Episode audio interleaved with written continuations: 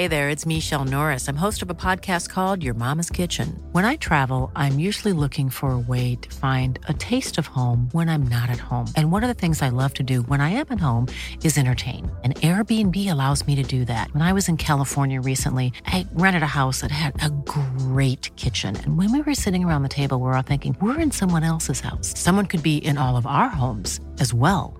If you have a home, but you're not always at home, you have an Airbnb. Your home might be worth more than you think. Find out how much at airbnb.com/host.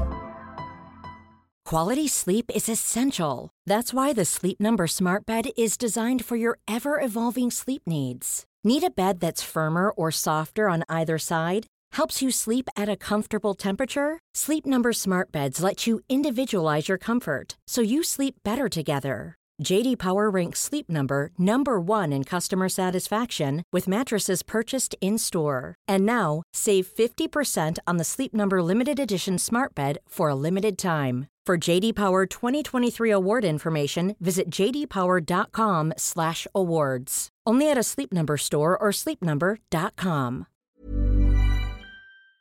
Support WrestleTalk! Give us a subscribe.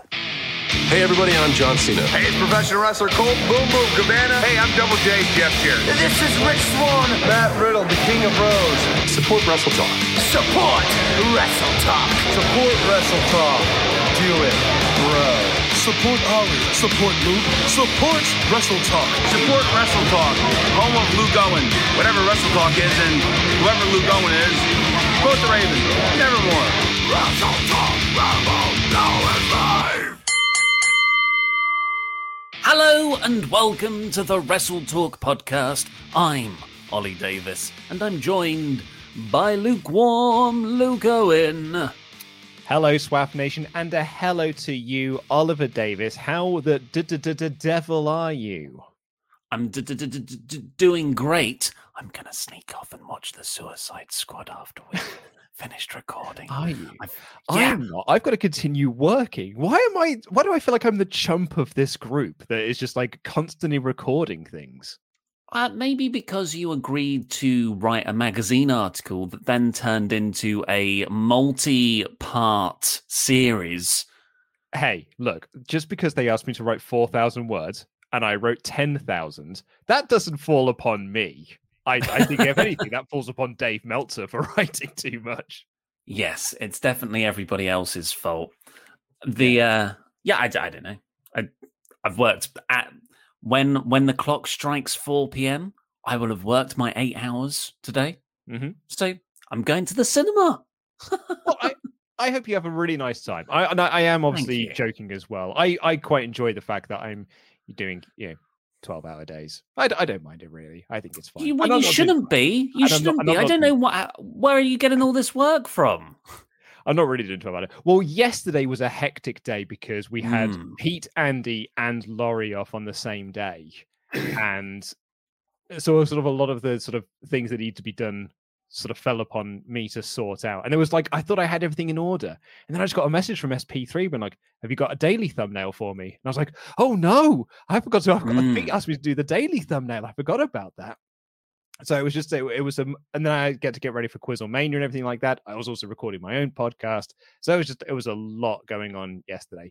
Obviously, my own podcast, that's nothing to do with work. That's just me taking on extra stuff in when I'm already a busy boy. But anyway, that's not what I wanted to talk about right now. What I wanted to talk about is that this episode right here, right now, that you are listening to in your earphones and or earbuds or just out the speaker on your phone, is our last podcast together of the lockdown era. Oh, I didn't think about that. I mean, hopefully, who knows? By November, we could be right back here.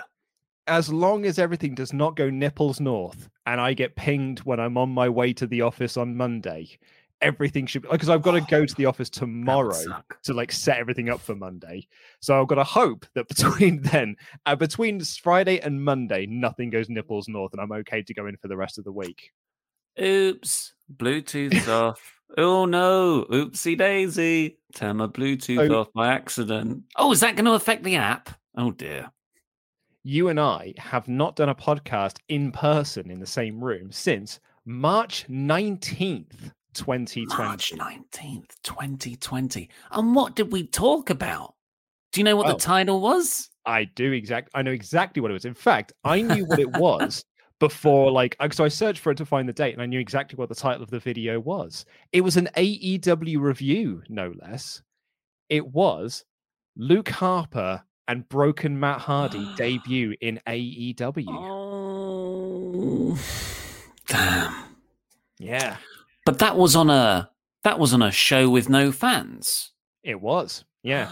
Oh, I remember what we did. Yes, because we had to go in that day before we stopped working in the office entirely. Yes, I remember. Because that Monday would have been no fans Monday. It would have been, yes. It would have been no fans Monday. So we basically made that decision that Thursday was going to be, like, you and I were the only people that went in on that day. Pete had already started his working from home, and Adam had as well. They'd already started working from home. So it was only me and you in the office that day, because we had to do the AEW review and the news and everything, but also prep a load of stuff for the show that we had on the Fight Network. We filmed like 5 weeks worth of that TV, and I don't know if you remember this, we had massive audio issues, and we had to do the stream twice, because the first time we did it, there was no audio going through, or the audio was really quiet, and we then spent the next half an hour trying to fix the audio, and we could not fix it. How have we done most of this from home stuff? Relatively technical problem free. It's a miracle, really, isn't it? Yeah. We've only had like a handful of internet dropouts, like major internet dropouts in the 18 months that we've been doing this. One of the best of all time was Jewel Luke on Quizzle Mania, where you joined in two screens. So funny. So yeah, are you looking forward? I thought it was a fun little bit of trivia. Like we started and ended this with AEW Dynamite, this sort of lockdown era, because the following day you and I did do a podcast together, which was the magazine show. And yeah, but you know what? I have been not reticent about going back to the office. That's too harsh a word. But because the numbers were going up and everything like that, I was uh-oh. And also I got very comfy working from home. So comfy working from home. I've got my own little setup here. I've got my own little desk. Me and my wife have got a lovely little routine of a morning. It's been delightful, really. However, the closer that we have got to the big return, I'm really excited. Yeah, really, really excited. I'm going in tomorrow for a couple of hours just to get stream set up for Monday's 50K celebration day, and it's just going to be me and Adam. But I'm genuinely really looking forward to it. Adam's like, I've got games in the office, and I'm like, brilliant. That'll do. I said to him on Quizman, I was like, do you want to bring some games in? He's like, I've already got some. So it's going to be really great. And then on Monday, there's the four of us there for 50K celebration day. I'm just dead looking forward to it. How about you? Yeah, because I was similar. I actually really enjoy working from home. But then my lady partner started to go to actual work. Like she's at work pretty much all the time now. So I'm just a lonely boy. Oh, I'm a lonely boy at home. Lonely boy. And after I got through the 3-4 times a day masturbation in between little tasks, it gets just bored and lonely. Making a cup of tea for one? Oh, yeah. I know, man. Also, is this why you ate, 2 boxes of cereal in, the span of a day and a half? Because you were on your own? I have one bowl of cereal. What do you call them? It's a cereal big box. Bowl. Yeah, one box. Well, yeah, I'm having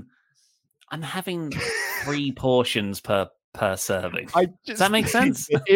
If your partner was at home, would you be eating 3 portions of this a day? No.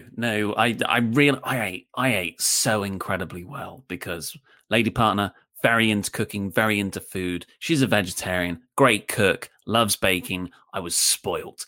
As soon as she leaves, it is like 2 hours go by and I am eating cold baked bins out of a tin with a fork, and cutting up bits of cheese and just eating bits of cheese with the beans. Like, I thought I had at least 2 days of making my own food in me. No, I totally get you. Like, it's, when, you know, we got out, went into lockdown and we left the office, I lost loads of weight. A massive, the weight just fell off me because I was eating really well, because my wife's also very, very good cook and stuff. And she, like, it helped us, like, you know, we were eating better because we were like together and making meals for each other and stuff. And I love to cook. And my wife was like, everyone else is just putting on weight. Like, I'm putting on weight in lockdown, but you're just like losing the pounds. And I said, well, I did go for 2 walks. So that might have had something to do. But the reality is I haven't been eating falafel and hummus wraps and chips every day from the van outside the office. It just shows how much the van adds to your daily calorie intake. I don't know if people, we haven't talked about the van. It's a blue van outside our office, and it serves fried foods from it. Oh, and they sells Mars bars. Because he, the way he does a falafel and hummus wrap is that he deep fries the falafel and then puts them on the fryer afterwards, like on the griddle, so that he can fry them up a little bit more. Like, double fry them so they get like really chunky and crispy. And then he deep fat fries the chips as well, because they're like just coming from frozen. And he just gets this huge portion of chips, cover that with burger sauce and salt and pepper. And then you get, and the wrap is 2 wraps that he then puts the hummus and the salad in. You need to get the salad in there and the falafel in. So he like double wraps it essentially. So it's this big, humongous burrito type thing. It's just delightful. I haven't asked if he's there yet. Well, he is. Is he really? Okay, well, I know what I'm doing tomorrow then. Are you sure? I don't know if you can go from 15 months of no, like that level of grease. Remember, we would eat it and then like it was just a thing that we all accepted and normalized. Yeah, you're going to be incredibly thirsty for 4 hours now. Yeah, and so no matter how much water you drink, you will not quench this thirst. And we just all thought that was fine. That was just a normal part of our day. I think that's specifically unique to you. I think the real thirstiness thing, because you used to get this with the greasy spoon in the Dagenham office as well. Like, if you and I would get lunch from there, you'd spend the rest of the day to be like, oh God, I'm so thirsty. So thirsty, just downing water. Me. Yeah. Yeah, the tiredness, the shakes. The tiredness. So sluggish. Like, we would like rally for 3 to do the live show. After that, it was game over, basically. Yeah, I think, mate, you want to ease yourself back in. Ask for a half portion. Yeah, I don't know how you do it. I don't want to be that sluggish while I'm driving home. That might be a mistake. I think that seems like more dangerous than if I you know, anything else.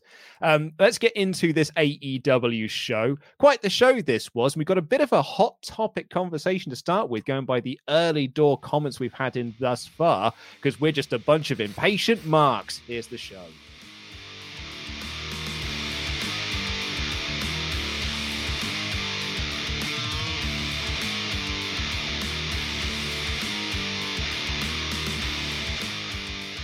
I'm going to put this out on Front Street right away. This was Luke's suggestion for a title. I'm throwing you under the bus. I love everything AEW do. They got me into the Christian versus Omega feud, actually. But Luke thinks otherwise. That's why we're talking about, is Kenny Omega versus Christian Cage at All Out a mistake on AEW's part? I'm Ollie Davis. I'm joined by lukewarm Luke Owen. Please subscribe. Give us a subscribe, gang. We're on the march to 55K. Oh, and boy, howdy, do you want to be subscribing right now? In fact, I'm actually just going to do a little tease of something right here. This is why you want to be subscribing. Look at this. This is next week's schedule that we've got lined up. That is WrestleMania 50K day. We've got Raw the following day, NXT review and SummerSlam predictions, the AEW Dynamite review, live reactions to both SmackDown and AEW Rampage, thought to be the CM Punk debut, Then we've got the SmackDown review the following day with the SummerSlam reactions, a SummerSlam review the following day with the NXT 36 reactions like that night as well. That is a, this right here, this Monday, that's a 12-hour stream to celebrate us hitting 50K subscribers. Big, big time to get on board. Get on board. So please do subscribe if you haven't already. Subscribe if for no other reason than the amount of layers Luke had on that Photoshop project. That is a marvel, and it demands you to enable notifications to always on for this channel. Also, of course, get your Omega chats in to wrestletalk.com/support. We'll read out every single one of them over $5 US. None of your Canadian or Australian stuff. $5 US. They're not worth anything. So let's go through what happened here first, and then Luke can make his argument why he hates it. Mm-hmm. So, fantastic opening match. We'll talk about that more later. It's the Elite versus Dante Martin and the Seidel brothers. After that, Christian Cage comes out, interrupts a Don Callis promo, and Jurassic Express accompany him eventually. And Christian and Don Callis have this really good back and forth, and Christian, you know, sort of setting up the all-out match, which no one was into, not even the crowd there, because they all started chanting CM Punk, and yes. They also booed the announcement as well, because commentary had said it earlier in the match. Like at the start of the match, they had said it's going to be Kenny Omega versus Christian Cage at All Out. And I was like, huh. And then when Christian Cage made the announcement, because obviously that was the first time the crowd had heard it, they done booed. It's quite rare for an AEW crowd to boo AEW booking. Yeah. You know, it's not just WWE's ballpark. Anyway, they had a plan, some layers of booking to get around this. And I think they did a good job of it, which is that Christian and Omega will actually face each other, additionally, this Friday. So tomorrow, on the debut episode of Rampage, by all accounts, it's going to open the show because the main event's going to be Britt Baker in Pittsburgh taking on Red Velvet for the women's title. But the kicker is, it's going to be for the Impact World Championship, which is very interesting. Yeah, and, you know, this is the first episode of Rampage. This is a brand new show. So perhaps they may want to kick this off with a title change, make people think that you want to be watching these sorts of shows because anything can happen. Red Velvet sure as smeg ain't winning the women's title. So let's have Christian win the Impact World Championship. I think it's a high possibility that Christian wins the Impact World title this Friday, tomorrow, in fact, and then All Out, it's title for title, so Kenny can win it back. Because really, like from the Impact side of things, you want an Impact person to dethrone Kenny Omega and get that title back under their own roof, basically. You want someone like a Sami Callihan, a Moose, a Josh Alexander to kind of get that belt off of them. So, but I do think that it is quite likely. Yeah, I think there's a high probability that Christian wins on Friday and then Kenny wins it back at All Out. Yeah, that's what I'm picking as well. I think that's a very interesting story because surely the AEW are smart. They know that no one is into Christian versus Omega. And it's weird because we're like, oh, it's a bad look because it's just an ex-WWE guy going for the title. It's not like they haven't set this up. This is a story. Like it's a well-told, long-term story since Christian's debut back in March. It was a Revolution. A Revolution. Yeah, February. The day, like the Dynamite after he debuted, he had an angle with Kenny Omega where he essentially said, I'm coming for the title. So it's not like this is from out of nowhere that they've just sort of, you know, brought out a part-timer, you know, 50-year-old part-timer and been like, and I'm having a title shot. This is something they planted seeds for nearly 8 months ago. The problem is, everyone wants the part-timer ex-WWE stars, which are Daniel Bryan and CM Punk, rumored to come into the company soon. Of course, Bryan's debut is meant to be slightly after All Out. That's later in September. The big name is Punk, who debuts, hopefully, possibly, maybe, there's a chance, next Friday in Chicago. I mean, I don't even think... I'll be honest with you now. He better smeg in debut on that show. because it doesn't start until 3 a.m. and you and I are watching it live. He said he might be doing something far more important, which is a cinema screening of episode 3 of the Stars drama TV show Heels, which he stars. Well, it's a big deal. It's a big deal. I mean, yeah. Or episode 3 of Stars. But Tony Khan did also say, hey, you know, we're all expecting it though, aren't we? There's, you know, everyone knows what to expect from that show. The juice. Tony Khan's seen this. Of course, Khan watches this podcast. He's thinking New Punk Rants has ruined Tony Khan's perception of what draws. And now he's like, he's bringing the juice in. Well, also, Tony Khan has to watch this show. It's part of the contract negotiations we had with him for the Khan coin, is that he has to watch this and adds to our viewing figures. Mm-hmm, mm-hmm. Maybe we should only read out Omega chats over a certain amount of Khan coin. Unfortunately, the value of Khan coin. Yeah. The value of Khan coin fluctuates so volatile, like it's so volatile price-wise, we can't keep that consistent. But yes, I think Punk's going to be the draw for All Out. It's in Chicago. We've said this forever. It's the Christian, like whoever Omega faces on that card isn't going to be as important. Although I think they could have, you know, why not have 2 amazing big-time matches on there? Why not also have Page versus Omega? Well, that was going to be my shout as well, yeah. But I think in making it champion versus champion, inter-promotional, but kind of not, is pretty damn cool and has made me excited for that possibility. And here is the only problem that I would present to all of this, because what you just said there laid out makes complete sense. And I actually very much agree with it. Like I said, I'm pretty confident that Cage is winning the title this Friday. Title for title at All Out feels like a big deal. That's a thumbs up from me in a way. But going by the reactions that we have had on this show, the reactions that Denise and I have had from the Friday show, very few people, I would say, and this is, I think this says a lot, not even Tempest is into the idea of Christian Cage versus Kenny Omega for the title at All Out. Tempest is from Canada. Like, he has to be a mark for Christian Cage. It's like by decree. And his debut in AEW was unfortunately slightly overhyped because it was the Hall of Fame worthy signee. And everyone thought that Christian Cage was a letdown.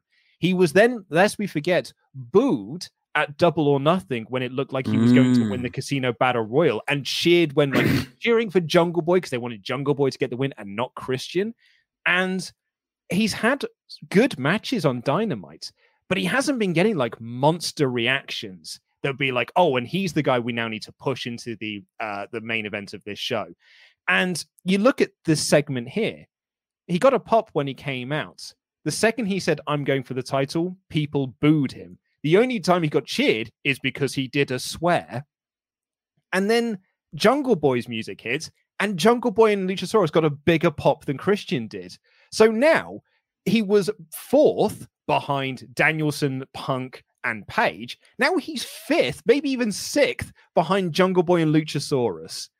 So is your 6th most popular guy on this show the one to go for your title on the show? And I totally get it. People are like, well, CM Punk is on the show. CM Punk's on All Out. He's going to overshadow everything. But I kind of echo what you said. Is like, so does that mean that you can just forget about every other match on the card then because it's a one-match card? Because that makes for a pretty cack show. I would argue, why not put on a really, really great show with lots of great things on it? And the CM Punk pop at the end is like the cherry on the cake.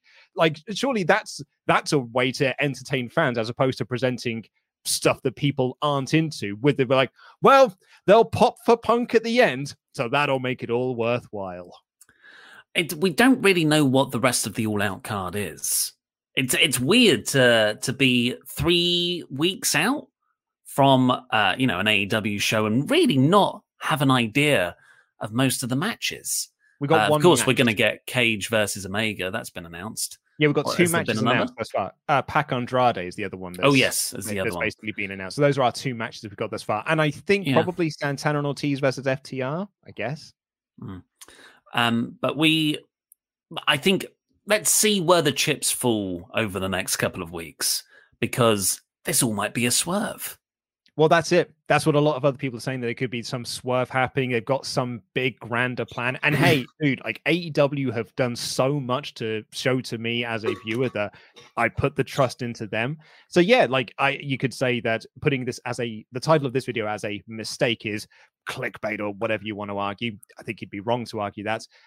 But it is, I think you could also make the very solid argument that there's something to be coming. It makes me want to watch Friday's show. Because if Christian loses on Friday, because I don't think they'll do an F finish. Like I don't think they'll do a DQ or anything like that. I think that would be very poor form to kick off Rampage with that. So there has to be a clean finish. So either Christian wins or Kenny wins, in which case Kenny has pinned Christian like 10 days before his pay-per-view match for the title, which is also bad.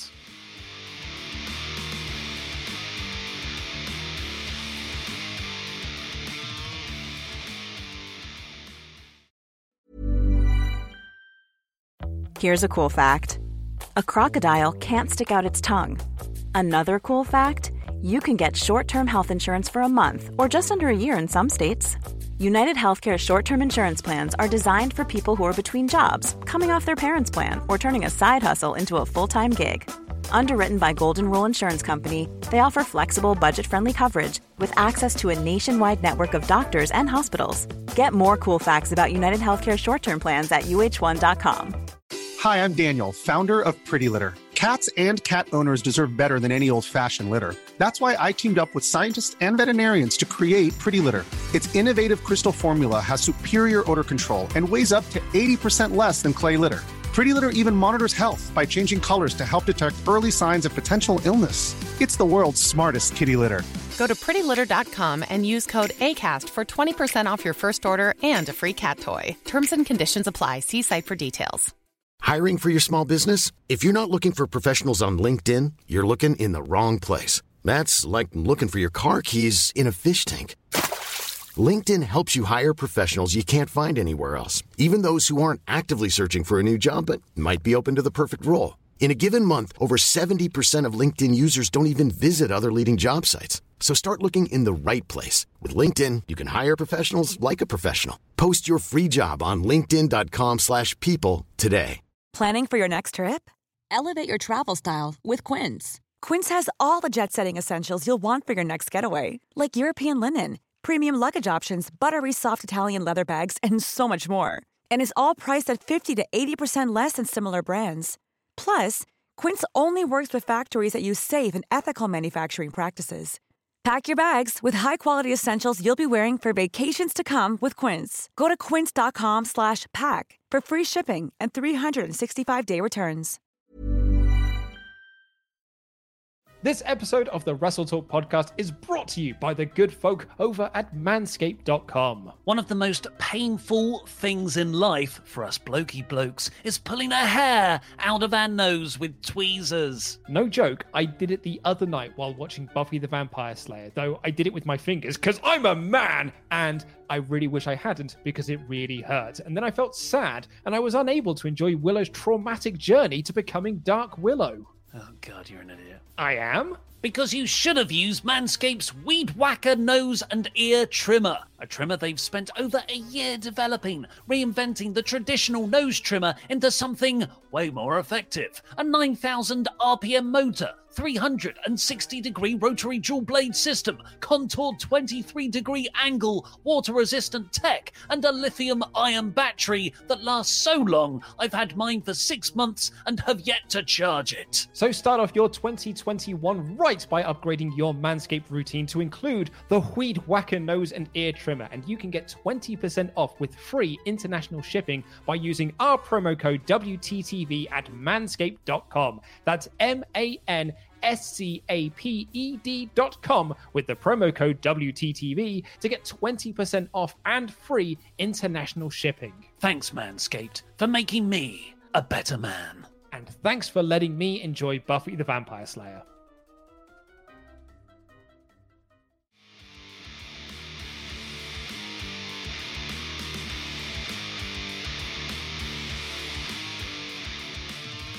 Let's see what you guys think. The Portuguese Mr. Davis. Hi lads, very good show. However, I didn't like that Christian just challenged for the Impact title from out of nowhere. What has he done to deserve that title opportunity? Didn't like it. Feel free to disagree with me. Just my opinion. Love you boys. I quite like I just thought it was cool.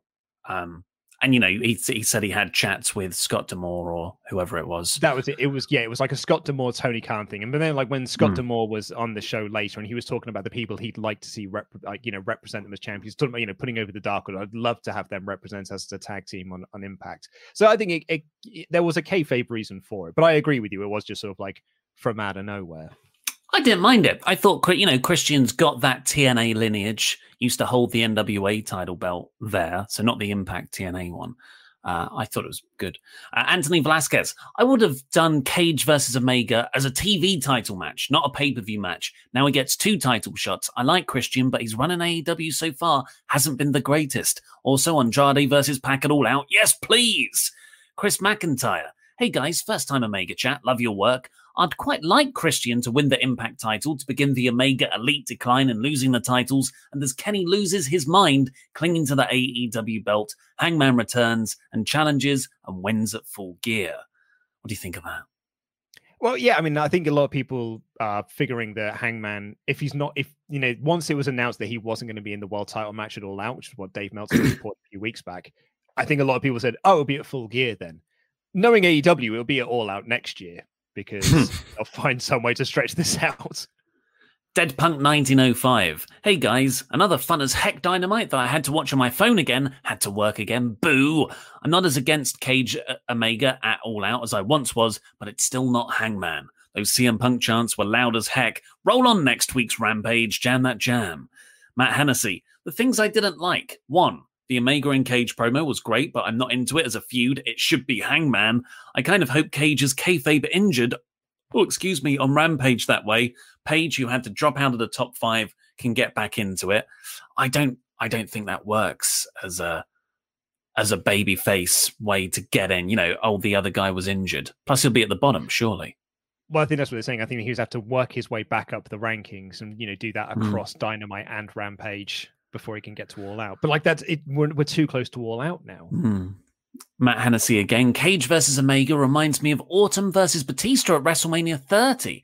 The fans aren't into it, and Page is Daniel Bryan of the situation, the guy people actually want for the All Out main event. I love AEW, but this feels like a WWE move, pushing through and going for the match your fans don't want.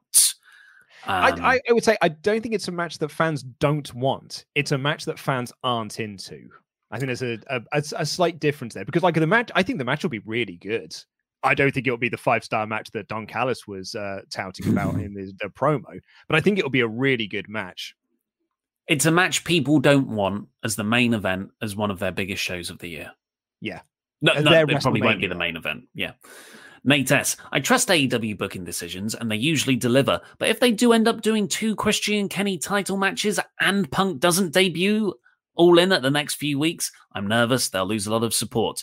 Not me, but I don't know how I could defend it. The Punk things. It has to. Come on. It has to. Charles Berg. If it was WWE, I'd say strike while the iron is hot for Page, but that's because I have no trust WWE could do a long-term storyline. AEW has built up goodwill, so I'm okay with seeing where this goes. Hangman arc isn't done. He's still afraid to disappoint people. I think this is the other key to this. I think when, you know, I say like, well, I don't think people are into Christian versus Omega, people are like, well, you can't do the Hangman story. It's like, well, there are other options that people, there are other people on this roster that the fans are way into more than Christian Cage's. I think that's where the mistake lies, is that fans aren't into Christian. Malachi Black, I think is like one of the hottest guys. They're so hot right now. Big Eye Courtiers. Christian as Kenny's opponent for All Out is such a letdown. Overall, Christian in AEW has been meh. I really don't get the hype for him at all.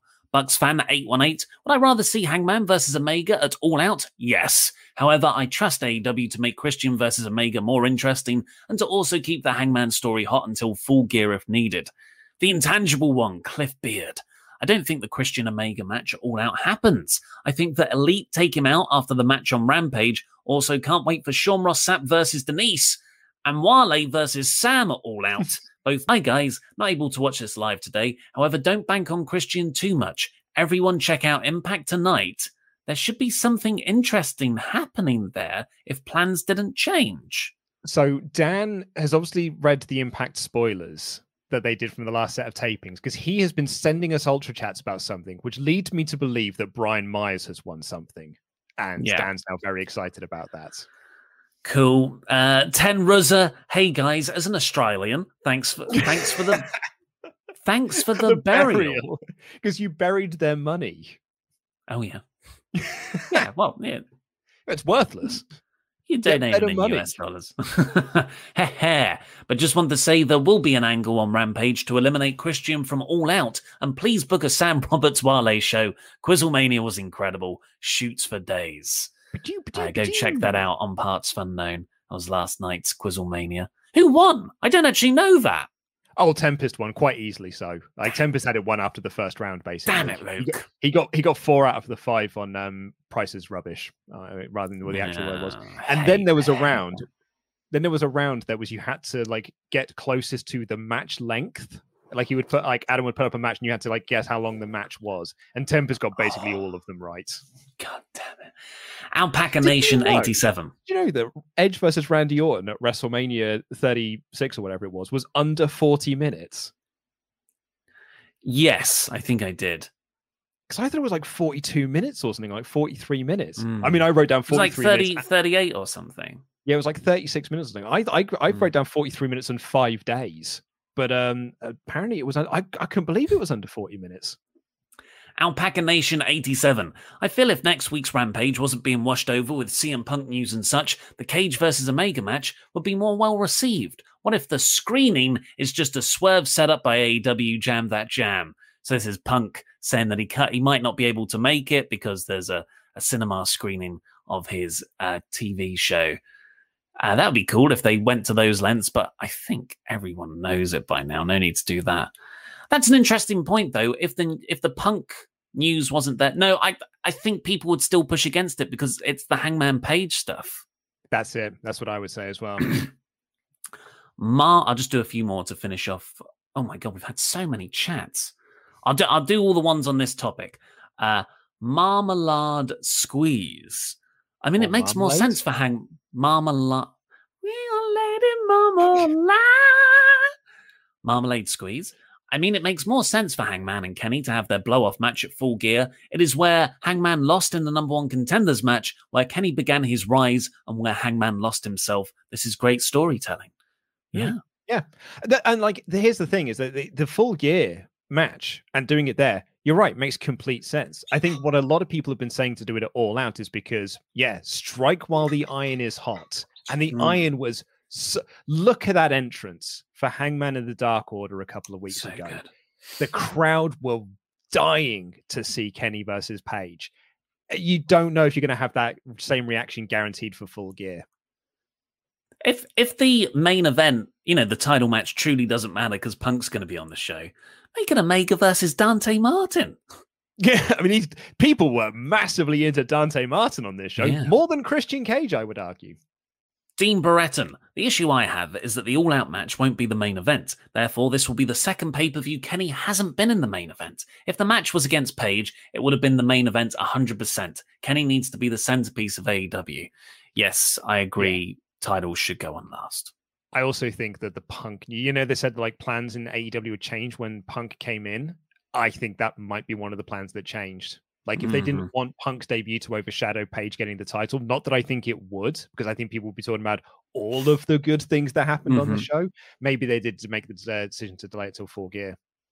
Chris Wagstaff, "Kenny Christian twice in 3 weeks surely can't happen, right? It's either 50-50 booking and then we'll be due a rubber match, or one guy's going to get pinned twice in such a short space of time after being protected for so long. It doesn't seem an AEW move."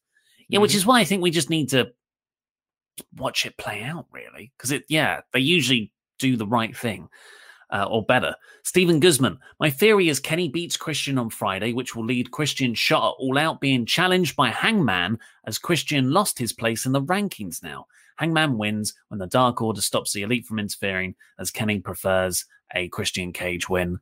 The problem there is that he won't fall out the All Elite Wrestling rankings because this is an Impact match, so it doesn't count towards their Impact. I don't think it does anyway. Christopher Jazzcat.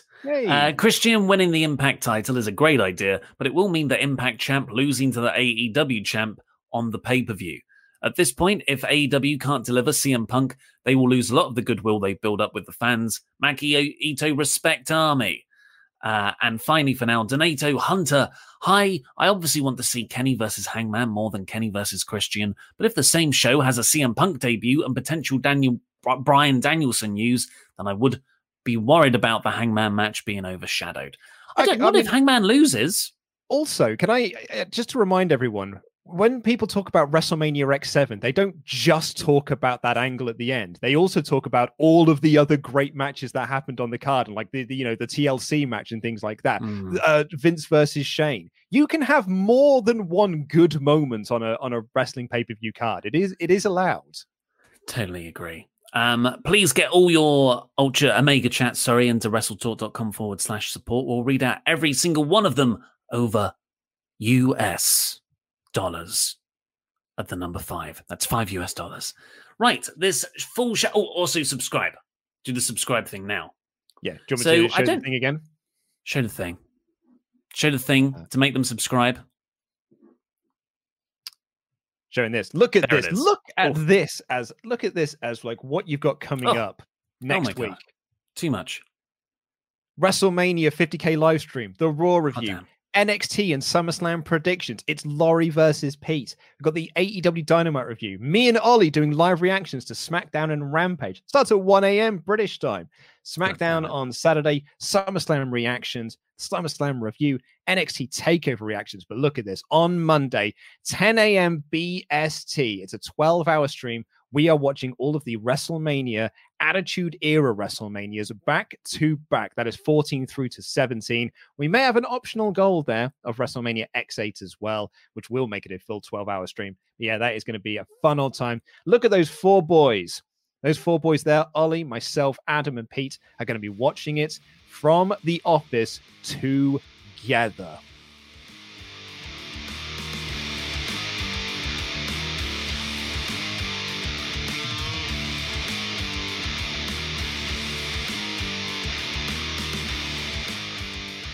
We are all returning to the office. It's so excited. You know, I didn't just get to the office, though. Next week, I was actually in attendance for this week's show. Look, there I am, front row, watching the main event. How old is whoever that fan is. Oh, it's old.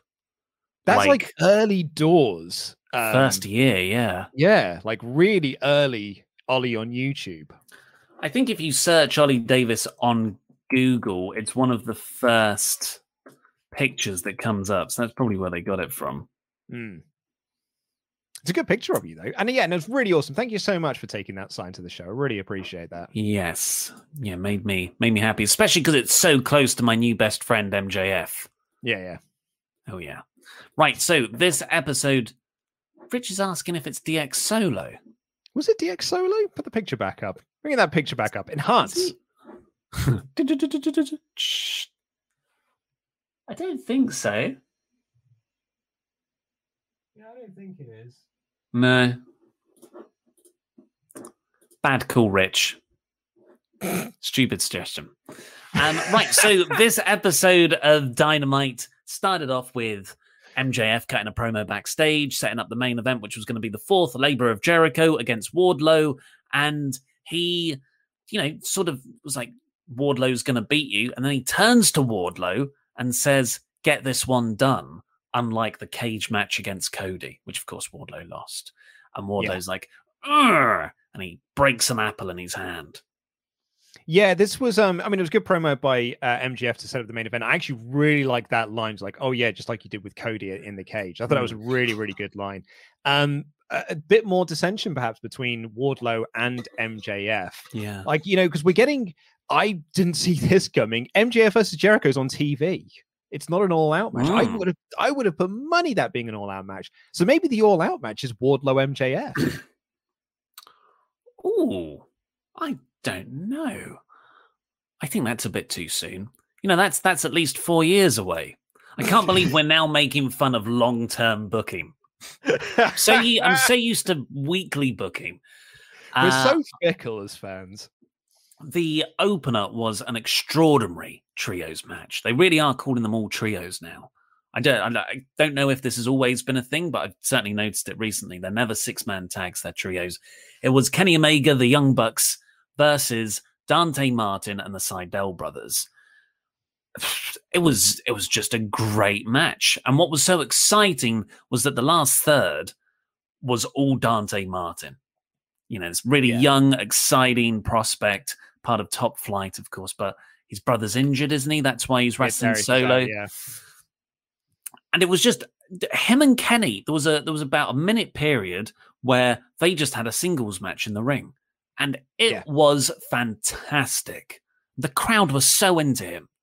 Yeah, this crowd were like hot for this match anyway, because they're hot for Kenny and the Bucks, and you know the Sydals going in and doing like their big flips and everything. Really got into, but this crowd came alive when Dante Martin got in the ring, particularly for his flurry with Kenny Omega. Here is why Kenny Omega is the best wrestler in the world. Here is why I absolutely adore Kenny Omega, and I mentioned this at the Double or Nothing review as well. And why I think that Kenny Omega is better at this type of role than Roman Reigns is. When I watch a Roman Reigns match and people get near falls, I never truly believe that someone that Roman is going to lose. There were multiple times during this match where I thought Dante Martin's going to pin Kenny Omega.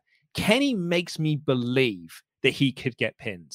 But he always, never looks weak off the back of that. He always looks incredibly strong off the victory. It's just, you know, they just slightly get a little slip on him. He's amazing at that. Yeah. And what I liked is it was actually Martin who ended up taking the pin. And you're like, but you've got Matt Sydal's brother right there. Why isn't he taking the pin? It's his job.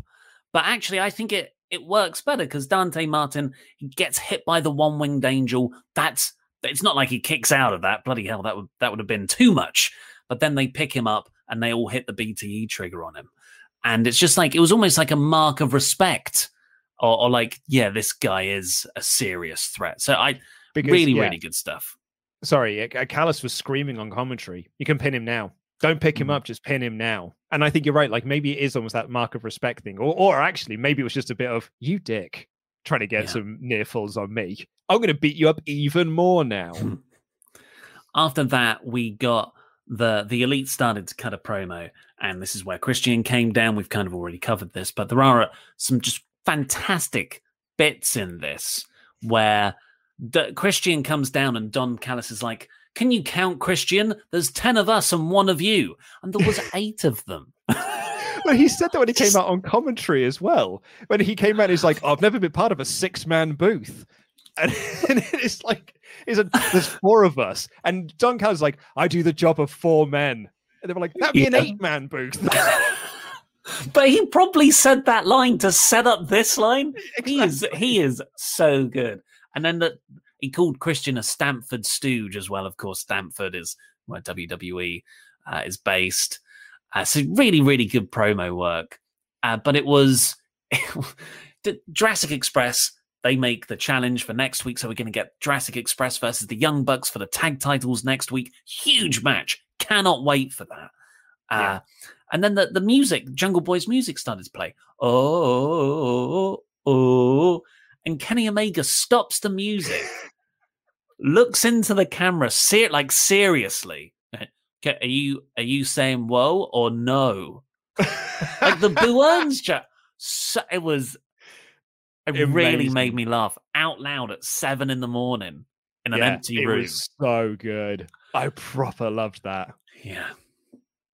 Malachi Black got a pre-recorded promo. He is not in a cupboard, but he is. He does have Cody's shoe. He does, yeah. I mean, and do you know what? Like, it was a promo that it's a very Malachi Black or an Alistair Black promo that you would expect. But like, it feels like it's got substance now because he decked Cody last week. So we've kind of feel like it's the promos feel like they're being backed up by something.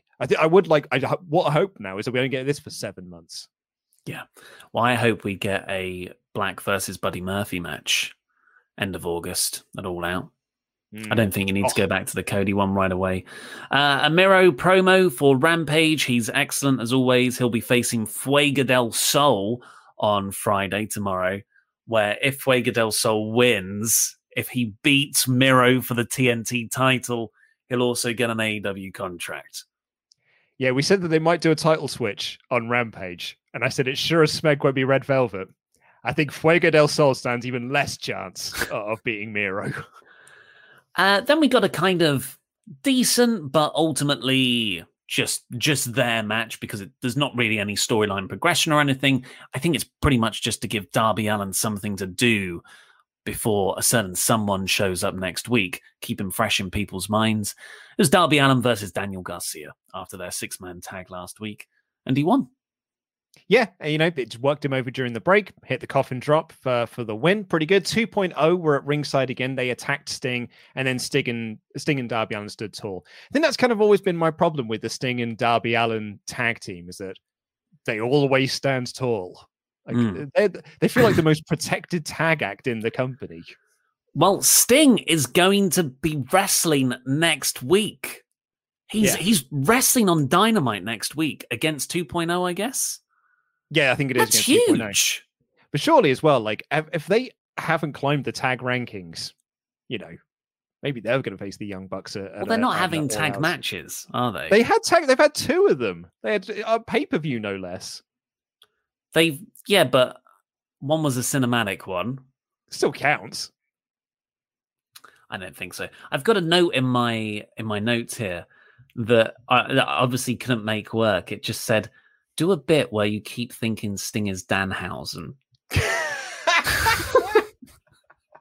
So if anyone can write that bit for me, I will start doing that. It's like, why is everyone going crazy for Danhausen? I mean, it'd be so good, but like, I don't think people will pick up. Do you remember when you did this joke about Seven, and you said spoilers for the end of Fight Club? Yeah. And people did not get that you were making a joke about that. People did not pick up on the subtlety of the joke. I think people just would like flat out say, "Oh, Ollie, you know that's Sting. That's not Danhausen." Yeah. Well, we'll see. I'll see if I can make it work. Speaking of jokes, my my wife. I'm very aware of her. Yes. My wife came over to me the other day and said, "You don't listen to anything I say." And I thought, it's a weird way to start a conversation.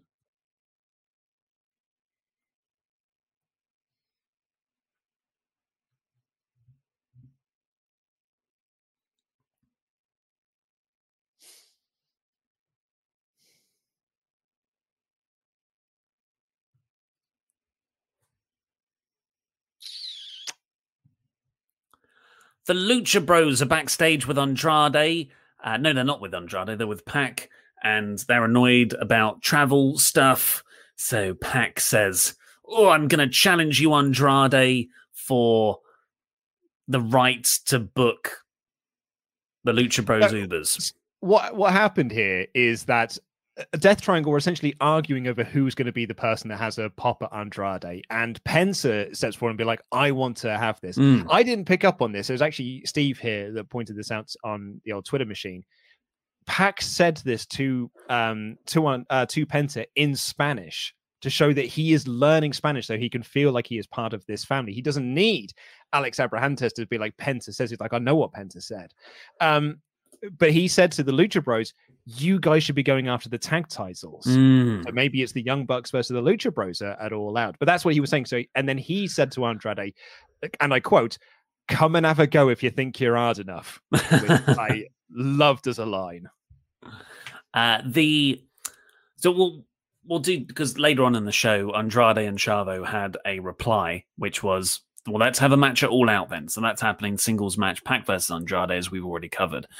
But in it, Chavo was like, and we'll see who really is the boss. And I like this presentation of Andrade and Chavo. They're wearing the suits. They do seem a bit more like your gangster family thing. Andrade is, of course, going to take that boss character. Poor QT Marshall. So I feel like this might be setting up either a few more luchadors are going to debut with Andrade, or the Lucha Bros are going to turn on Pac and side with him in this match. Ooh, yeah, could do. Because who's he the boss of? Otherwise, all luchadors. Then we got Orange Cassidy, Wheeler Yuta, and Chucky T taking on Matt Hardy and the Private Party. This was just a standard match that Hardy won. Yeah, I think my if I was to have a little nitpick criticism in there is that Nyla Rose ran down and attacked Chris Statlander, which is to set up the match that they've got later on, which is exactly the same spot that happened last week when Layla Hirsch came down to attack the Bunny to set up their match on the card. Yeah. It's uninspiring. It ain't broke. If we did it last week, just run it again. But yeah, it was a fine little match. I enjoyed Orange Cassidy and Matt Hardy working together, and it was nice to see the Hardys actually pick up a win for once, because I don't feel that they do that very often. Yeah, it's a bit mid-card and repetitive for me. Very mid-card, It's fun when it's on TV. You get Orange Cassidy gets to do his spots. But is that a bad thing? That they have a mid-card, and the mid-card feels like a strong mid-card? I just feel like I'd rather some other things. I'd rather Miro. I'd rather, where's Ethan Page? Stuff like that. Yeah, I think that's... But Orange Cassidy is a draw. Thank you, Yanni Hamid, for becoming a member. Memberg. Of course, if you become a member to this channel, you get a little thing by your name, and you can watch video versions of our podcast intro and outros. They're all on... this special feature section. I think producer Rich will be able to confirm this. I think they are our 101st member. Ooh, thank you. Maybe 102nd. No, thank you so much. Really, really lovely seeing people become the membergs. After that, we got the Andrade challenge, which was accepted. Santana and Ortiz got a video package, keeping that plate spinning. Then we got Chris Statlander versus Nyla Rose, which was actually pretty cracking, I thought. Statlander looked fantastic here. And considering how much Rose is protected, she was beaten pretty spectacularly in under 5 minutes. Yeah, I really enjoyed this. I think we're getting Statlander, Baker at All Out. And I think they've been doing a lot to kind of feature Statlander on TV, delay that Thunder Rosa match for maybe Full Gear or something like that. Maybe even have Thunder Rosa. Keep delaying it. Just keep delaying Rosa. All the plans. Or maybe they'll do something with Thunder Rosa and the NWA Women's Championship, which she did say that she wants to try and win back. So, yeah, maybe you could do Statlander Baker, which I'd be massively into. I think that'd be really, really fun. And I thought the Statlander looked great. I like Nyla Rose. This was a fun, a short match with the Area 451 for the win. It felt a bit like a hoss battle because it was just big move, big move, big move, like a sort of Paul Heyman template. I really enjoyed this match. They did only have 5 minutes, so you've got to go in there and do the Paul Heyman template. Jurassic Express stole a basketball from the Bucks and dunked a ball. I like Britt Baker. Really good. Yeah, it was good.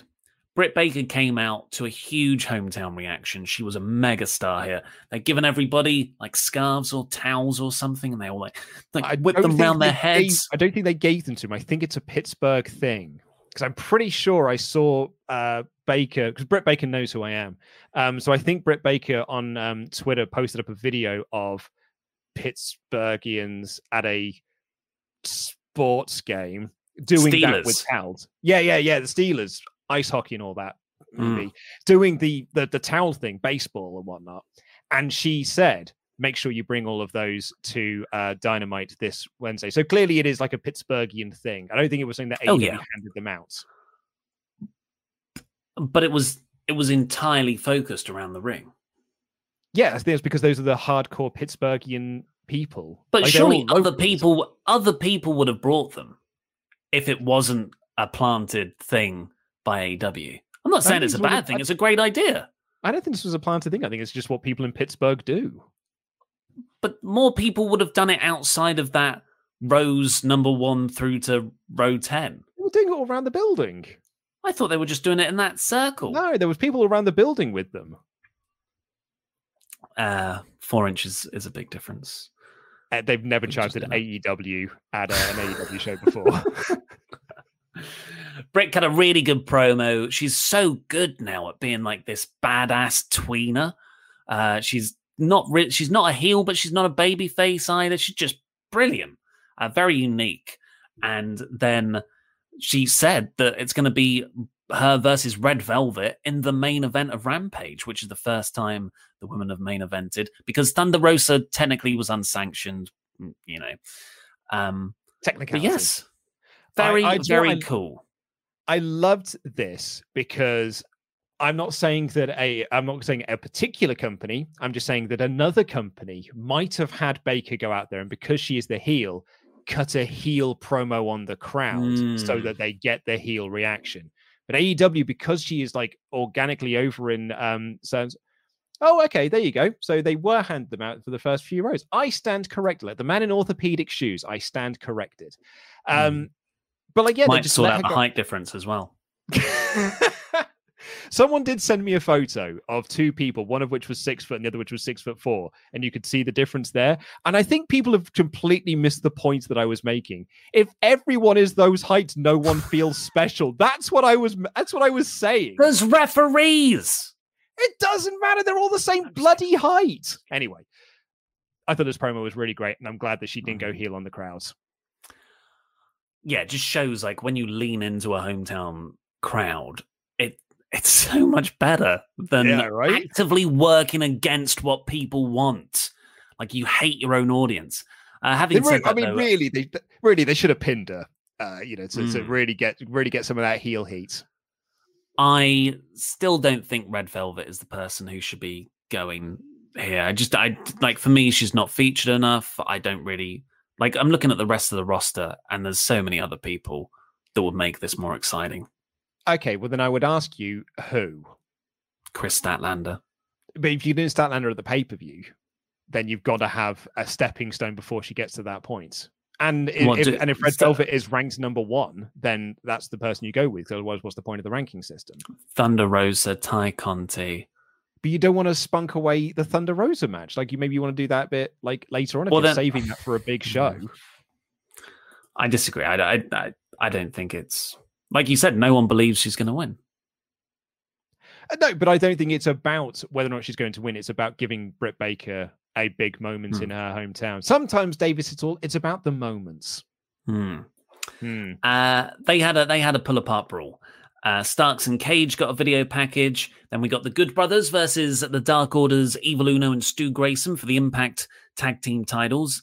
I was looking forward to this, and they, you know, it was good. Stu Grayson is just superb.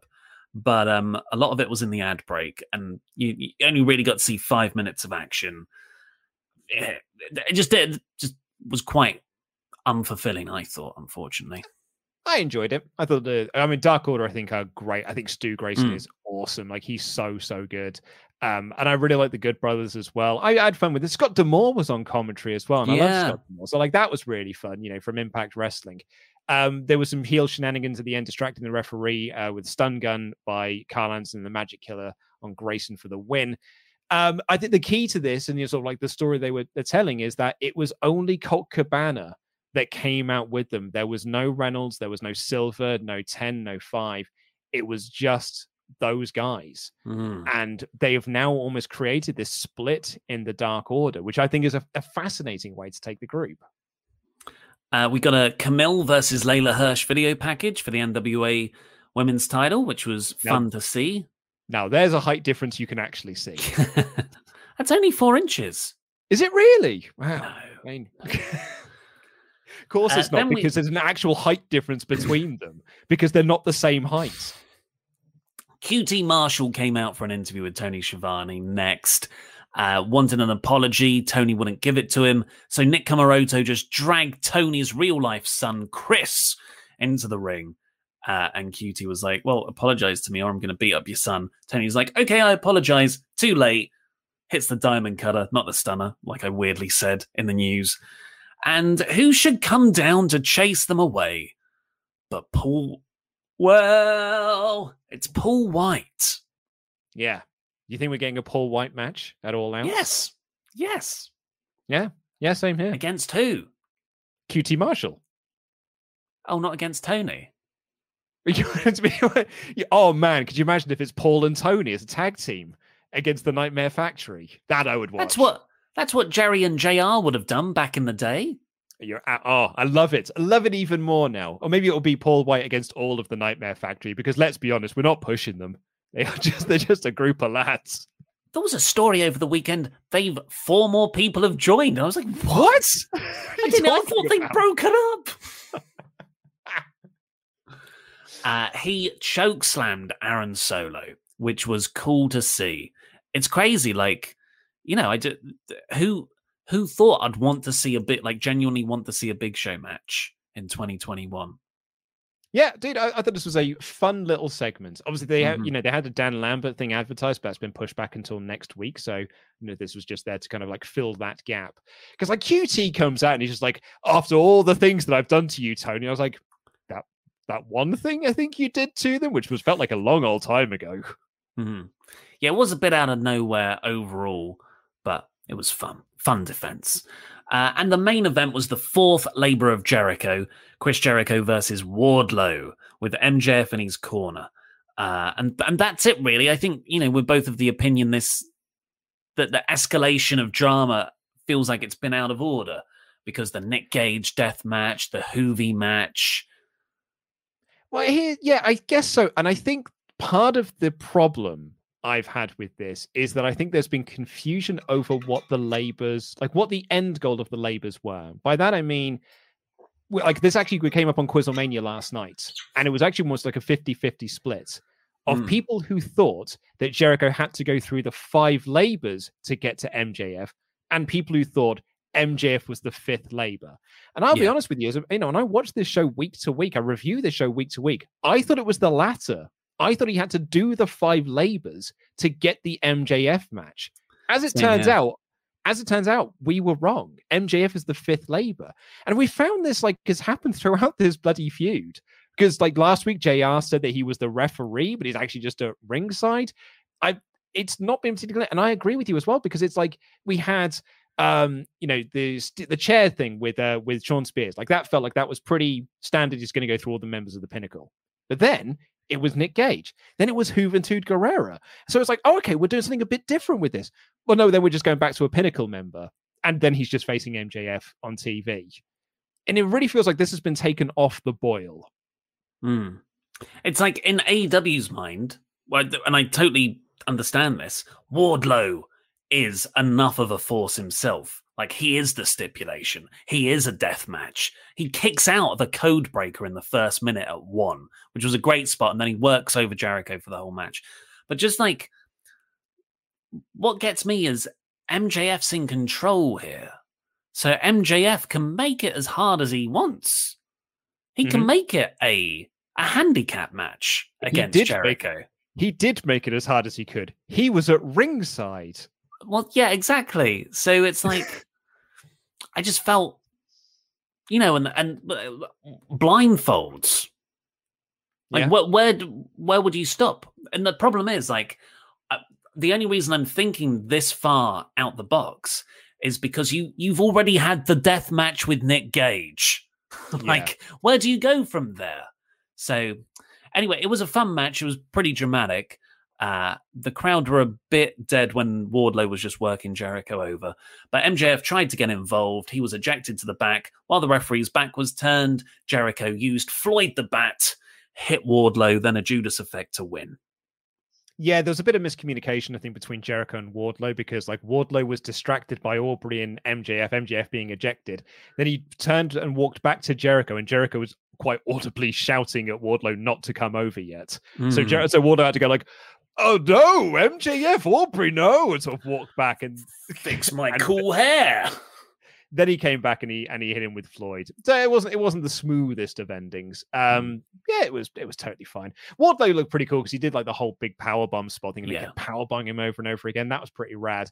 So, but next week MJF, it is a match. It's Jericho and MJF. I think it's on TV next week. Am I wrong in that? No, that's a pretty stacked show next week. You've got the tag title match, Sting's in there, and MJF versus Jericho. And the key to it is that he can't come out to Judas, his entrance theme, which I think is there to set up so that the crowd can sing it for him. That'll be cool. He can't use the Judas effect as a finish. And if he does use it, MJF automatically wins. Yeah. Prediction. He does it behind a referee's back and gets the win. So MJF can be like, you broke the rules. And Sandy other. Setting up the pay-per-view match. Potentially, yeah. Yeah. Yeah. So, and also Sammy Guevara. That's what I love in wrestling, is when you do a match that sets up the same match for a pay-per-view. Love that. But without a stipulation. Exactly. Sammy Guevara ran him to save a Sean Spears beatdown thing, and so did Hager in all of this. The whole Pinnacle Inner Circle thing does feel like it's fallen to the wayside, so maybe that will come back into it. But yeah, overall, I thought this was pretty average by AEW standards. Fun show, flew by, loved the wrestling, 3 out of 5. Yeah, I mean, same score as Raw, right? So I very much enjoyed this show. I really enjoyed this show. Thought it was a lot of fun. It's the Christian Cage thing I don't think is particularly working. And I think a lot of things feel a bit directionless until Punk shows up. That's almost like, I feel like that's what Dynamite is just waiting for. I feel like we're basically just counting down the days until next Friday, which is kind of put the company on hold a little bit. I don't know. Like, maybe that's just me, but do you know what? We're kind of out of step with this because 54% of our community thought that it was a 4 out of 5 awesome show, 16% thinking it was 5 out of 5 all released, 24% thinking it was a 3 out of 5 show. All the power to them.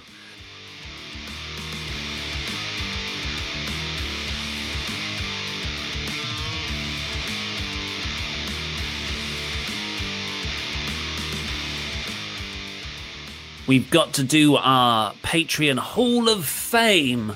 Thank you very much to our $25 a month or more backers. Spoken class today, Jeremy Smith. Vincent Vega Garcia. My Immortal is my favourite song, Mashy. The Man Who Wears the Gold, the man recognised by SWAF Nation International as the 24/7 champion, our legend. Yanni Zayn Hamid. Who just became a member, I believe. The Big Bad Dog, Ryan Henson. Or Hansen, even. Wasting Away via Trophy. Or is it Atrophy? Atrophy. Dive, Dylan Cachetta, Jonathan the Headmaster Headman, Peter Fiber Brauntas, Living in the Past, Kieran Pryor. And lastly, for this Hall of Fame class on the 12th of August 2021, the craftsman Blake Carpenter. Oh, a new one. Thank you.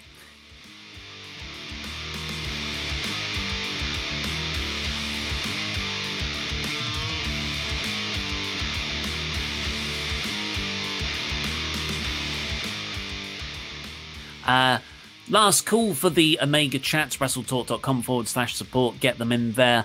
Everyone over $5 will be read out before the end of the stream. Super Chat Party says, Christian loses to Omega and it pushes him down the rankings. Hangman on a winning streak. Jungle Boy loses in tag, falls down card. Hobbs loses to Brian Cage and falls. Darby is facing Punk. Khan decides #1 contenders match between Orange Cassidy and Hangman. Rankings, yeah. And I think that's, yeah. I mean, there's a lot of people losing there, but yeah, I mean, maybe. We've got to get him to Full Gear at some way, I guess. Keith Lloyd. Tony Khan has everyone in the palm of his hands right now. Cage wins the Impact title, but gets hurt and gives his AEW title shot to Page. Also very excited you guys will be doing Rampage reviews. Jam that Smeggin' Jam. Oh, no. Yeah, we have just live reactions for the first one. Yeah, just like for the second one. We're doing live reaction to the second one. We aren't doing reviews to it yet. We're going to judge the feeling amongst the audience and decide what we're going to do. I don't know, dude. I'm not a fan of Christian Cage just handing Adam Page the title shot. Like he lost his chance. He's now got to earn that chance back, as opposed to just someone else handing it to him. It'd be unsatisfying. Dana Holland. The Christian Impact title shot might be a way to get Christian out of the all-out title shot and replace him with someone else. I think Christian should win, for your information. Dana Holland again. Christian is viewed as an Impact guy. Also, some time for him on Impact would be good. He had a storied career on Impact. TNA. I don't think anyone thinks he's an Impact guy. I think everyone sees him as an ex-WWE guy. Christopher Jazzcat. I love me some Kenny Omega, but for my money, there's no way he can touch Kazuchika Okada as the best wrestler in the world. Together in the ring, they were magic, though. On Dante Martin. Sorry. Ladies and gentlemen, Dante Martin. The kid is a star. Love the small touch in the finish that Kenny didn't want to even risk it for Dante potentially kicking out of the one-winged angel. Pulled him up for the BTE and V-trigger combo. And Jose Bautista. Dante frickin' Martin. AEW speciality is making someone look great even in defeat. No 50-50 booking, no distraction roll-up, and no DQ finishes. Luke? This company! In fact, producer Rich messaged us at the start of the stream to say that he watched Dynamite with a casual fan last night who described Dante Martin as, quote, magical. Yeah. Nick Corvello. In regard to Britt Baker, her hometown reaction is just an amplified version of the reaction she's already getting. Excuse me. AEW need to give up trying to present her as a heel and keep her personality while having her feud against heels and aligning with faces. Yeah, good classic tweener booking. Hutch Army. Hey lads, got to go to my first AEW live show last night and it ruled. The pop for Britt was insane and the crowd was super into the main event. Love the opener too. What would you guys think of Statlander versus Baker at All Out? Into it. Very much into it. Two people on a hot streak. Go for it. James Hanley. I have a meeting and won't be able to watch the podcast live. My wife and I were there last night. We sat front row and were next to the timekeeper's table. Made it on TV with the custom WrestleTalk Jam That Jam face mask my wife made. Britt's pop was our high point. Oh, I didn't see that. Awesome. No, I didn't see that either. Kevin May. Tony looking like a proud dad to Britt genuinely had me a little bit emotional. So there seems to be some hints at factions for the women's division. Would this help give it the boost it really needs? Finally, 4 words. Dante frickin' Martin, wow. I said this last week. I think the women's division needs, like, if everyone else is in faction warfare, I don't know why the women are only just part of men's factions. I don't think they also have enough women to kind of like make it work. But, you know, I think it would certainly help. Why can't we just have people factions, Luke? Yeah, I mean, well, you're right, but they are just like they're fella factions. I loved Britt Baker did a promo, did an interview recently where she said that she would never turn on Tony Schiavone, but she might turn on Jim Ross. Oh, that was very good. Nick Corvello says, "Hey, Ollie and Luke, I think we should talk about the real controversy of this episode. Why were the face-heel entrance tunnels flipped? I can't tell if the Elite entered the wrong tunnel and the show just went with it, or if it's a canonical change this week." I did not notice that. Neither did I, but I feel like I'm very bad at focusing on... Yeah. It was easier in Impact Wrestling than on other sides of the building. Sorry, could they keep the Dark Order internal struggles going until Rochester's show, end of September, have Negative One reunite them for a massive emotional moment that I think we all need for Mr. Brody Lee? I'm getting chills just thinking about the pop. It's a good idea. Yeah. It's about the right timeline as well. I think it would do as well. Yeah, and like with Brody... From Rochester, like that's almost the perfect place to do something with the Dark Order. Matt Hennessy, I love this AEW show. I do have a few complaints. 4 out of 5 show. The good one. I love the opening tag match. That Martin kid is going to be a star someday. Solid win for the Elite. I enjoyed the Allen match and the post match made me laugh. The Hardy family office versus best friend match was great. And the Elite and hands in pocket spot between Hardy and Cassidy was great. I'm all in on them feuding. Looking forward to Pac and Andrade. It should be a great match at All Out. Baker and Black were great promos. Man, Baker is a star. A solid tag match between the Dark Order and the Good Brothers. Wardlow versus Jericho was great, and at one point Wardlow had the match won, but MJF demanded he keep beating Jericho up. Finish protects Wardlow and makes Jericho look like a smart babyface. The bad. I like Cage, but I wish they did the AEW World Title match on Dynamite or Rampage. Rosa and Statlander just don't feel like it mattered. And outside of the Baker and Thunder Rosa, AEW haven't made many stars in the women's division. I think you meant Rose and Statlander there at the start there. And I'm not into QT. Even so slightly. And while I'm somewhat interested in seeing Big Show wrestle, I have no interest in seeing QT on television. He has Baron Corbin change the channel heat from 2019. With the complaints I've made, I just want to say that it comes from a good place. I would disagree that QT Marshall has changed the channel heat because I don't think people care enough. People hated Baron Corbin to the point where they wanted to turn over. QT's just there. I like QT, but I'm a big Sopranos fan. Matt Hennessy, by the way, that was a lot of money you just gave over individual chats. So thank you very much. In various forms of currency as well. So thank you very much. Emma Bonn, since one of my favorite wrestlers and fellow trans woman Nyla Rose wrestled last night, I have an announcement and a joke. My orchiectomy is scheduled for April. Scary surgery. It really takes balls. Way. Like that. Manners. I'm not sure if I said that right. I hope I did. Nate S. I'm hoping over the next few weeks of Dynamite and Rampage, we get some huge angles, as right now the card for All Out hasn't been really developed. Maybe it will be Sammy MJF at All Out. Luke, you said you quit things that are no good at. Explain Castlevania. Hey, Nate S. Do you see me playing Castlevania? Haven't played it since Screenstalker, so clearly I gave up on that as well. Took me 30 years, still can't do it. I'm actually playing Symphony of the Night at the moment because that game rules. Stephen Guzman, I'm 99%. I'm crazy, but when Darby Allin came out, his entrance was somewhat similar to CM Punk's. He had a hood, smacked his arm on the ground like CM Punk came out, and would say it's clobbering time. I just need Punk to debut because I'm losing my mind. Bobby G, I mentioned this on the Fightful post show, but definitely want to see your guys' take. Daniel Garcia joins Daniel Bryan and begins the building of the American Dragon Dungeon. Also, would like Angelico and Jack Evans in there as well. What are your takes on that? I really like that. Not initially, but maybe 6 months into Bryan's debut. SD Jones, do you think the fact that AEW tends to keep certain people off TV for stretches makes them feel more important when they do show up, makes them feel like bigger stars? FTR, Hager, Rosa, Christian, etc. I don't think they've got the balance right.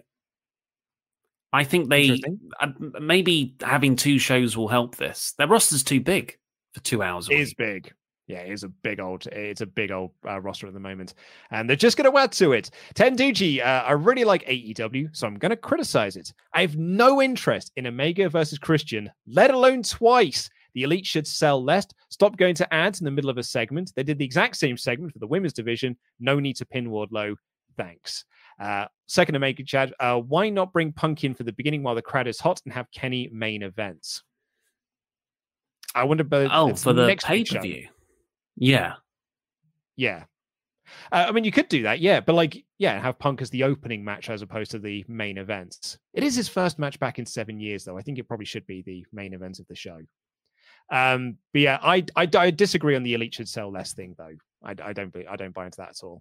Bucks fan 818, question for you guys. If Miro isn't arrested for the murder of Fuego del Sol on Rampage, what would you like to see him do at All Out? Personally, I'd like to see an open challenge answered by Colt Cabana in Chicago. That's fun. I don't know. You know, this is one of the problems. Like the chat just there said, a lot of the card for All Out is you just can't see where they're going with it. Particularly as well, like Tax's super chat, ultra chat, says this as well. There aren't many people that believe it's actually going to be Christian versus Omega at All Out. Like Taxa says here, apparently Jay White is announced for an indie event in Chicago on the 21st of August. Feels a bit weird for him going around Chicago doing indies at the same time as AEW big shows, right? What if it's him versus Kenny at All Out? Absolutely. And this is why, like, people, you know, criticize us for titling this video. Absolutely no one buys this as a title match at All Out. Everyone is doing everything they can to suggest other matches that can go in its place. Not a real doctor in training. Maybe MJF versus Jericho matches on TV on the 18th, so we can get MJF versus CM Punk as early as Rampage on the 20th. It allows MJF to come out to Cult's personality. Any plans for regular Rampage reviews? The MJF coming out to Cult's personality thing, I think, is a great rib. I think it would be a really good way to kind of like get heel heat from the crowd. You can't, as much as I love it, you need to have Punk come out to that song first, because you're only going to get that pop once. Like you're only going to get that Cult personality pop once, like for the first time. That has to be Punk. Yeah, I agree. For the Rampage review, we sort of already mentioned it. Tempest is going to do a Rampage review like he does for NXT in the Saturday news episodes with Pete. But as of right now, we won't be doing anything else because, you know, we work quite a lot and we do need weekends.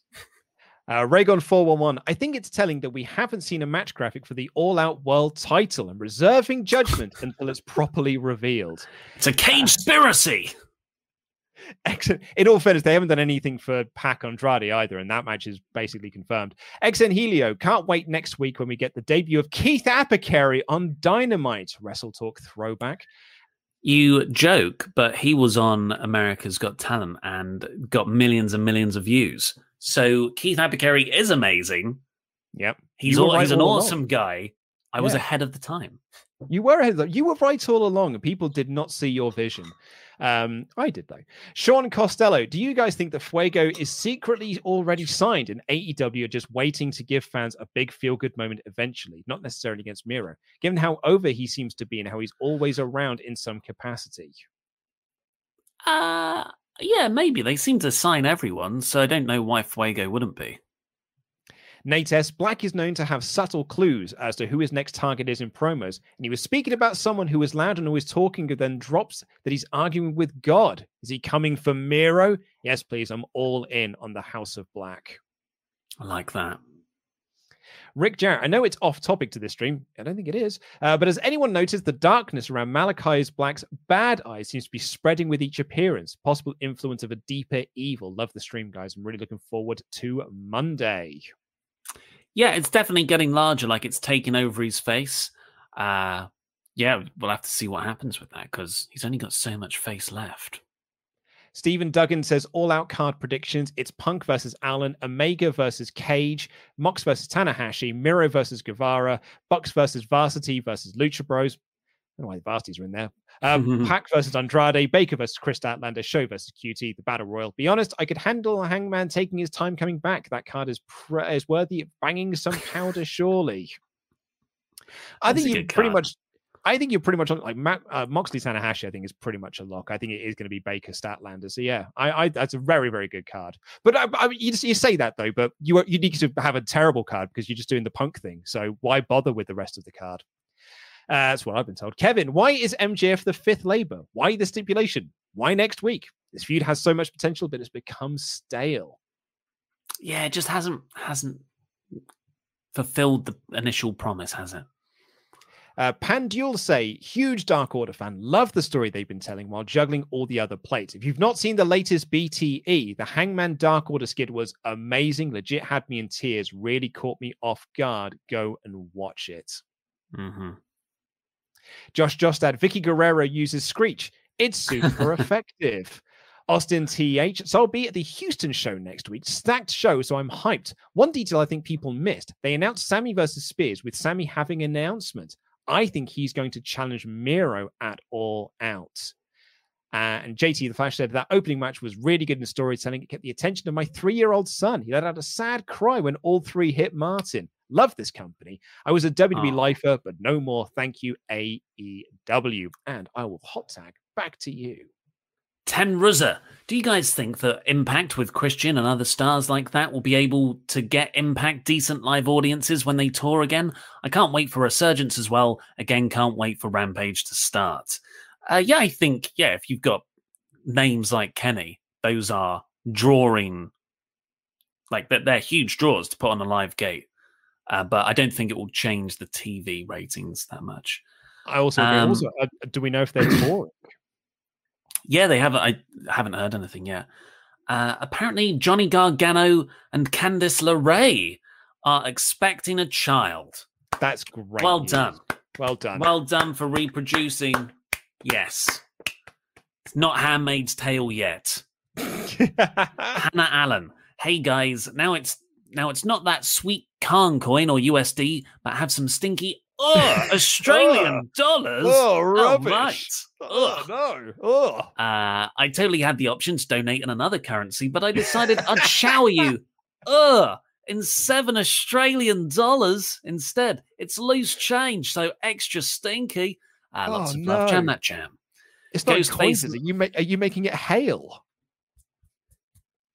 Ghostface 1999, I purchased a Dance Chopper t-shirt and I made a banner that said support WrestleTalk, then the pandemic hit. Don't be surprised when AEW comes to Toronto, Canada, and I wear an outdated WrestleTalk shirt where I'm sitting on the first row. Alpaca Nation 87. Tempest doesn't know what's good, though. He hates the hottest thing in NXT, Dexter Loomis. He's a divisive character. And again, don't know about everyone else, but Ollie singing Lady Marmalade would be sure to get over 80 million subscribers. That's how we beat WWE. Liam Craig, I just want to say I popped so hard when I saw the big Ollie Davis AEW debut. Yep, I'm signed now. I just have to beat Miro next week. And finally, Callum Brennan. Sorry, Ollie, I side with Luke. 4 inches doesn't make a difference in height. All those guys seem the same to me too. By the way, Quizzle Mania was bloody brilliant last night. And we've just had one more come in. Rangers Mayhem. I can see Black versus Miro for the TNT title at All Out. Major surprise. Would the lights go out? And Murphy and Brody King from ROH to round out the House of Black. Oh, I would also love to see fake Sting to show up next week for the 2.0 BTE joke of the week. Yeah, so 2.0 thought he was Jeff Farmer. That's see so that? Good. That's so amazing. Fun.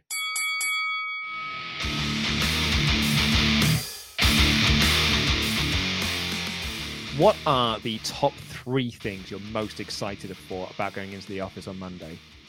I'm not going to say the people, because obviously that's the number one. I'm excited to say I really love our office. Well, the office we have was like, and we moved into this building almost three years ago now, and we were in this crappy room in the middle.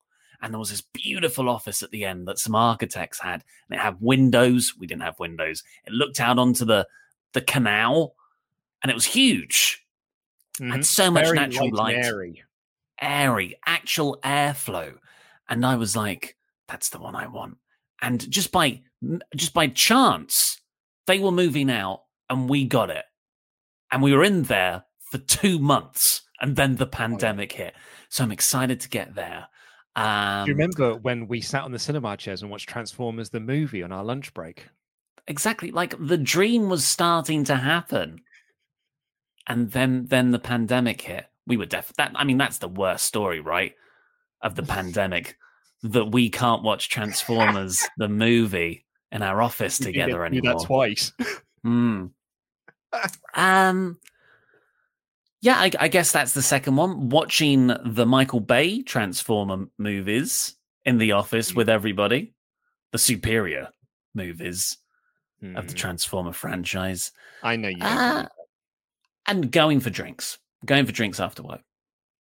Yeah, I was actually just on our Instagram page, and Social Media Rabby had posted up the photos of us in our Jam That Jam t-shirts. Which I did not provide one for because I'm a very bad employee. But Adams was taken at the beer merchants outside of the beer garden. Who was he there with? Might just been on his own. Oh, he's not going. Because Adam has been back in the office for like the last week and a half, but no one else has gone back yet. So he's all by himself. He's not already drinking alone, is he? He's like you once your partner went back to work. He's just there. Just not cups of tea. He's out of a can. I am those same things. But you know what I'm also really looking forward to? Doing live stream reactions where we're not trying to sync up video and audio with other people in different locations. Just being there to react to things like in the same room together. I still go back to, I wasn't there for it, but your reaction to the Young Bucks, the Kenny Omega kick out at 1 from Revolution. Me, you and Andy screaming with joy for the Drew McIntyre Royal Rumble win. Like that's what I'm, because at the moment, like my live reactions, and I think you've had the same thing where it's like, we're reacting, but I'm very aware that my wife is upstairs and trying to sleep. Oh yeah. I love being loud in the videos, but I'm quite hyper conscious about noise in real life outside recording situations. Of course, I yell so hard at the camera when I do the news and stuff, and it pains me. So yeah, actually allowing the cheers to come out and stuff, jumping around, slapping each other, headlocks, you know. Yeah, because we're all going to be like. I mean, in case anyone's worried, we're going to be doing like, you know, tests and everything like that to make sure that we're all being very responsible with what we're doing. So, you know, it's all going to be very, we're all double jab plus 12. So we're all like taking things very, very seriously. I'm just, I'm pretty excited about it. Let's see if I've got any quick mailbags that I want to read out. Karaoke is another one. Oh, you're absolutely right, because we haven't been able to properly do karaoke. Also, Big Apple Takedown on WrestleTalk Extra on the Ramble Club. I don't know if I've missed that. Dale said, "Hi all, I've got something to confess, which might mean I have to confess something, which might mean while the actual interaction I had was good, it might be viewed poorly in hindsight. I met Ollie, Laurie, and Adam at UK Games Expo. Thought I presented myself very well to all of them. Ollie, you're right. Adam's legs don't look like how you expect them to. I thought I was weird when I thought that. Then you brought it up on the very next podcast." Yes! See? He's got... his legs don't match his body. "However, here's the kicker. After meeting Ollie on the Sky Bridge on my way to get lunch, when I was walking back to my stand, I saw him again, walking around the NEC, looking confused. I didn't try to speak to him again. I'd already met him, said hello, had a brief chat. I didn't want to disturb him further. And then I met Laurie. I again said hello, mentioned I'd seen Ollie already, and he said, well, I'm glad someone has. He can't seem to find the hall, the effing moron. And that's when it dawned on me, there's Ollie, alone, lost, cold, and even maybe in a land he doesn't know. And I left him to fend for himself. Anyway, the rest of the show was fun, and he seemed to have recovered by the time I'd packed up the stall, got home on Monday. Have a lovely rest of the week. Jam that jam, Dale." Yeah, could have done with some help there, Dale, mate. Point me in the right direction. I felt like I was really frustrating Adam on that UK board game expo trip. Because I was like, you know, we get there, and I haven't done a test yet.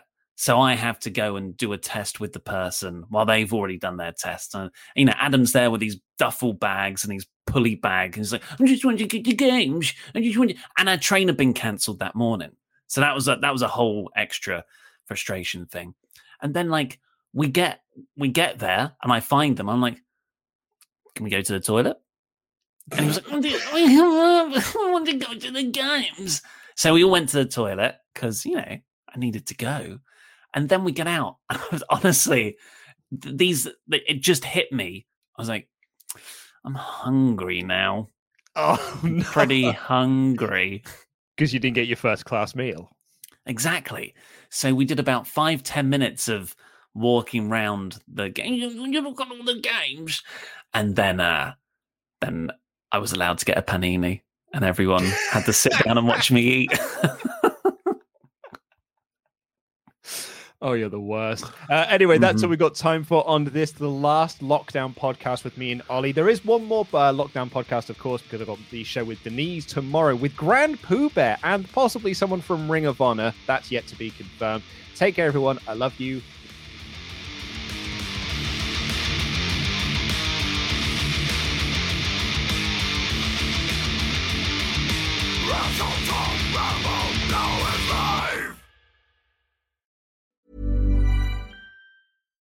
Hi, I'm Daniel, founder of Pretty Litter. Cats and cat owners deserve better than any old-fashioned litter. That's why I teamed up with scientists and veterinarians to create Pretty Litter. Its innovative crystal formula has superior odor control and weighs up to 80% less than clay litter. Pretty Litter even monitors health by changing colors to help detect early signs of potential illness. It's the world's smartest kitty litter. Go to prettylitter.com and use code ACAST for 20% off your first order and a free cat toy. Terms and conditions apply. See site for details. Mom deserves the best, and there's no better place to shop for Mother's Day than Whole Foods Market. They're your destination for unbeatable savings, from premium gifts to show-stopping flowers and irresistible desserts. Start by saving 33% with Prime on all body care and candles. Then get a 15-stem bunch of tulips for just $9.99 each with Prime. Round out Mom's menu with festive rosé, irresistible berry chantilly cake, and more special treats. Come celebrate Mother's Day at Whole Foods Market. Planning for your next trip? Elevate your travel style with Quince. Quince has all the jet-setting essentials you'll want for your next getaway, like European linen, premium luggage options, buttery soft Italian leather bags, and so much more. And is all priced at 50 to 80% less than similar brands. Plus, Quince only works with factories that use safe and ethical manufacturing practices. Pack your bags with high-quality essentials you'll be wearing for vacations to come with Quince. Go to quince.com/pack for free shipping and 365-day returns.